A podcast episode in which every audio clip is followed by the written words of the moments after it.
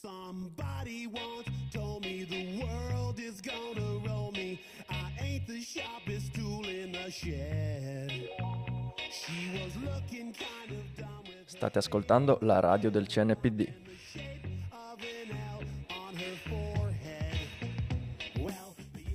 Questo è Tre Uomini e un Podcast. Noi siamo Gabriele Kleber, Tommaso Bozzi e Gabriele Foschiatti.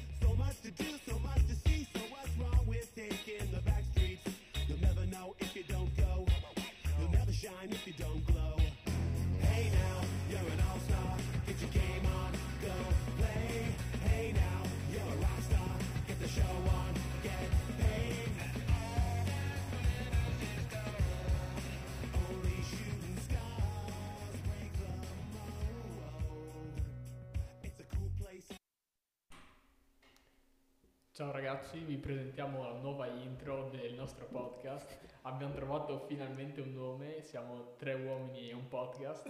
Grande rimando ad Aldo, Giovanni e Giacomo, bisogna ringraziare Gabriele, l'altro Gabriele, per questo nome.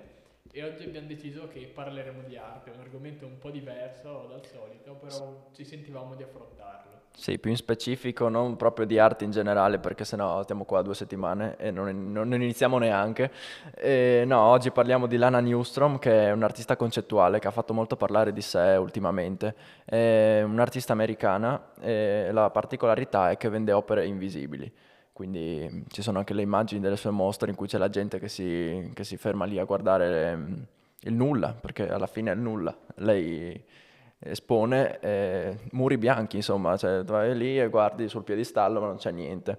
E il problema che dà molto fastidio a quelli che, che non comprendono l'arte contemporanea, che quelli che dicono "Oh, potevo farlo anch'io, sì, però lei l'ha fatto.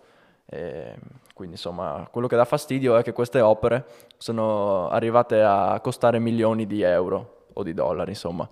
E, e questo ha dato particolarmente fastidio perché alla fine ehm, i collezionisti comprano, spendono milioni per comprare nulla e avere semplicemente un foglietto con, con la firma e scritto abbiamo comprato e venduto l'opera vuota. Eh beh, sarebbe bello avere a casa una bella statuetta del niente in giardino, sotto la fontana. Sì, perché la sua filosofia di, di Lana Newstrom è quella di, che il pubblico deve sforzarsi di guardare, di trovare qualcosa nel nulla. Eh, ma l'aveva fatto anche diversi anni fa un, un pianista, John Cage, che aveva suonato il silenzio. Lui è arrivato sul palco, ha tirato fuori l'orologio e ha cronometrato 4 minuti e 33 senza suonare una nota, poi si è alzato e se n'è andato via. Quindi sono cose che nell'arte, nella musica si sono già viste, anche molti, molti artisti hanno provato a, mm, a rappresentare il vuoto, sì, creando tele bianche completamente. ma- E lei secondo me ci è riuscita meglio di tutti, perché come fai a creare il vuoto? Poi chiamala stupida, milioni con eh, il nulla, sarebbe il sogno di tutti noi, credo. Se non fosse che c'è un, c'è un però. C'è un però, il però è che questa è una fake news e che sta girando molto su internet e probabilmente ci siete cascati anche voi, se siamo stati abbastanza bravi, spero. sì, dai, ci siamo, ci siamo abbastanza impegnati, ma noi siamo troppo onesti. Sì, e questa fake news è stata diffusa da due giornalisti americani che già qualche anno fa avevano creato qualcosa di simile, però non posso dirlo perché ho paura della censura, nel senso, se volete andatelo a cercare su internet. Diciamo che avevano fatto delle mostre Sì, con- con- ah, no, avevano inventato una storia in cui c'erano queste mostre eh, che, che mostravano appunto foto, vabbè, non, non specifichiamo di cosa comunque. Sì, diciamo foto che di solito no- non si vorrebbero trovare in una mostra e anche in questo caso c'era stata un'onda di critiche verso questo benedetto museo che appunto... Non aveva fatto esponeva- niente, non aveva fatto niente perché le sono inventati loro. Esatto, E- Teoricamente aveva esposto foto allucinanti e in realtà non era successo Non aveva fatto niente. eh, la notizia ricondivisa, ricondivisa e, e loro sono diventati famosi questi due giornalisti.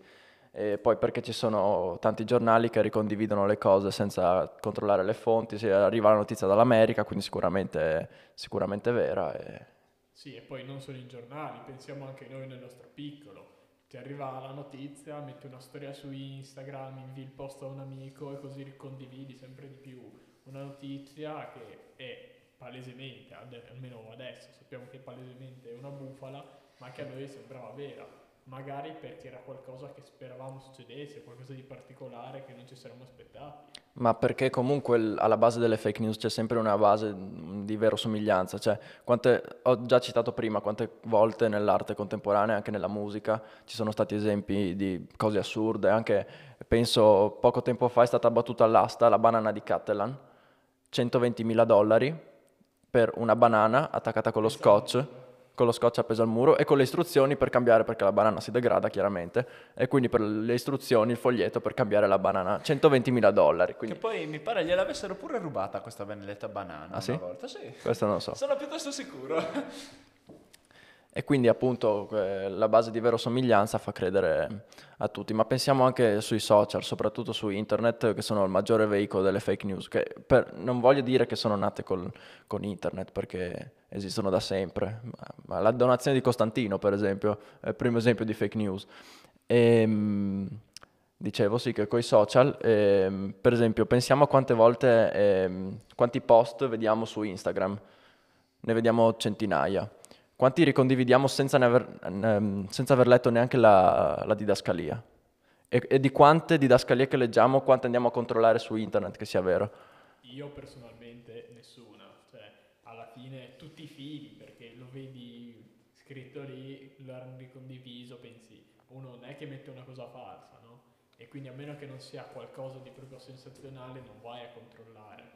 Sì, e questo l'aveva già teorizzato un tipo, non so chi sia, nel 92 mi pare, sì, negli anni 90, aveva detto praticamente che noi stiamo vivendo nel mondo della post-verità, ovvero non ci interessa più che l'informazione sia vera o falsa, ci interessa solo assorbire informazioni. Io, per esempio, io ho un'applicazione sul telefono che, che raccoglie le, i, chiamano, i titoli di tutte le, le cose, di tutti i giornali, no?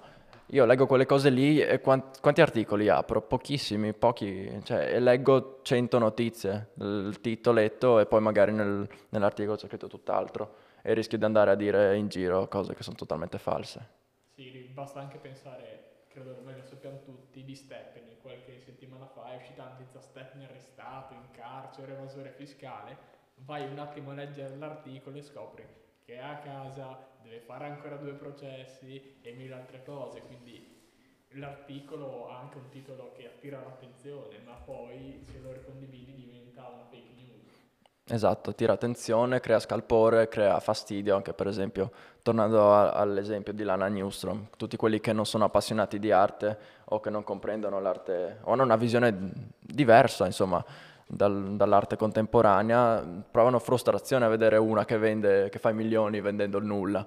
E, e anche la banana di Catalan e quindi ricondividono, si arrabbiano e, e quelli che hanno messo in giro l'informazione fanno soldi perché con la ricondivisione ci sono le, sì, insomma, guadagnano con le pubblicità che sono presenti sugli articoli.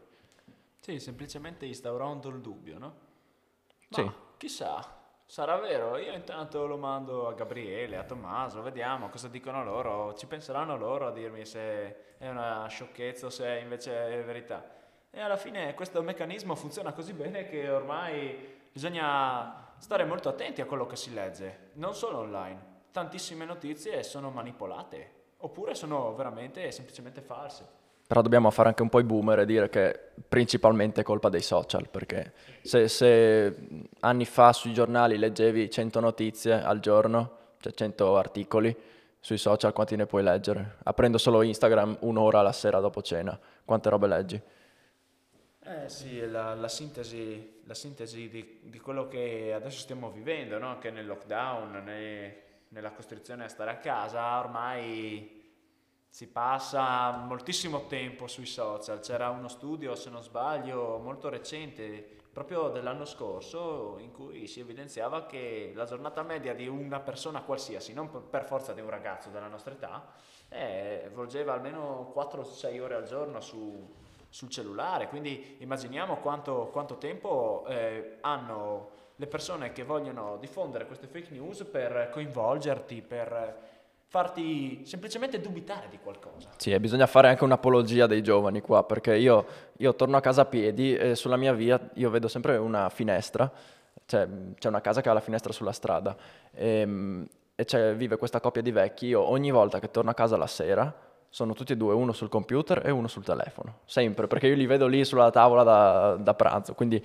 non sono solo i giovani che, che usano e abusano dei- Ma poi- dell'internet, Ma poi alla fine i giovani sono anche quelli che un po' se la cavano meglio, no? perché sono cresciuti con questo, Esatto, siamo, siamo. abituati, siamo abituati, cioè ormai se Gabriele leggesse, che ne so, una notizia assurda, lui probabilmente se ne accorgerebbe, ma Giuseppe, cinquantenne di Napoli o di Torino o di Roma, che diciamo usa il telefono un po' per sport eh, e ha una grande fantasia e crede che ci sia sempre qualcosa di celato no, nel mondo, direbbe, beh dai, vuoi vedere che ce lo nascondono oppure così, colà. Prima non lo sapeva nessuno perché non c'era il modo di condividere. E adesso invece c'è vedi, eh, Esatto. i poteri forti ci nascondono, ma l'internet riporta la verità. Eh, vedete, l'esempio di Giuseppe calza a pennello. Ci scusiamo con tutti i Giuseppe che stanno Esatto, ascoltando. ovviamente, quelli di Torino, Roma e Napoli. Eh, soprattutto quelli di Napoli. Vabbè, con questo io penso che potremmo anche aver finito, no? Ricordo a tutti che qualsiasi, qualsiasi argomento voi vogliate parlare potete venire qua a raccontarlo, eh, siamo- ci siamo io, Kleber, ma anche Foschiati, insomma, ehm, quando volete, magari ci scrivete anche sui social, non so, avete fatto quest'estate un viaggio in Ecuador e volete parlarci del- della fauna dell'Ecuador, e lo trovate interessante, allora vi preparate, venite qua, potete sia, non so, farvi intervistare da noi o... Potete anche venire da soli. Anche da- tre, basta sì, eh. Scriviate al professor Michelutti, non è un problema. Sì. Boh, anche, anche tramite noi, eh, potete scriverci i nostri numeri, comunque c'è... C'è comunque il comitato studentesco sempre disponibile per queste cose, state tranquilli, non è un problema, qualsiasi argomento, benché sia consono alla scuola e non Sì. sia niente di volgare. Non serve essere stati in Ecuador, ecco, magari avete fatto un tiramisù con la panna e non col mascarpone e volete difendere la vostra fede culinaria, siete liberissimi di venire qui e appunto mettere a, a disposizione di tutti la vostra esperienza. Un podcast di ricette. Un tiramisù più leggero. Quindi noi vi salutiamo e alla prossima puntata.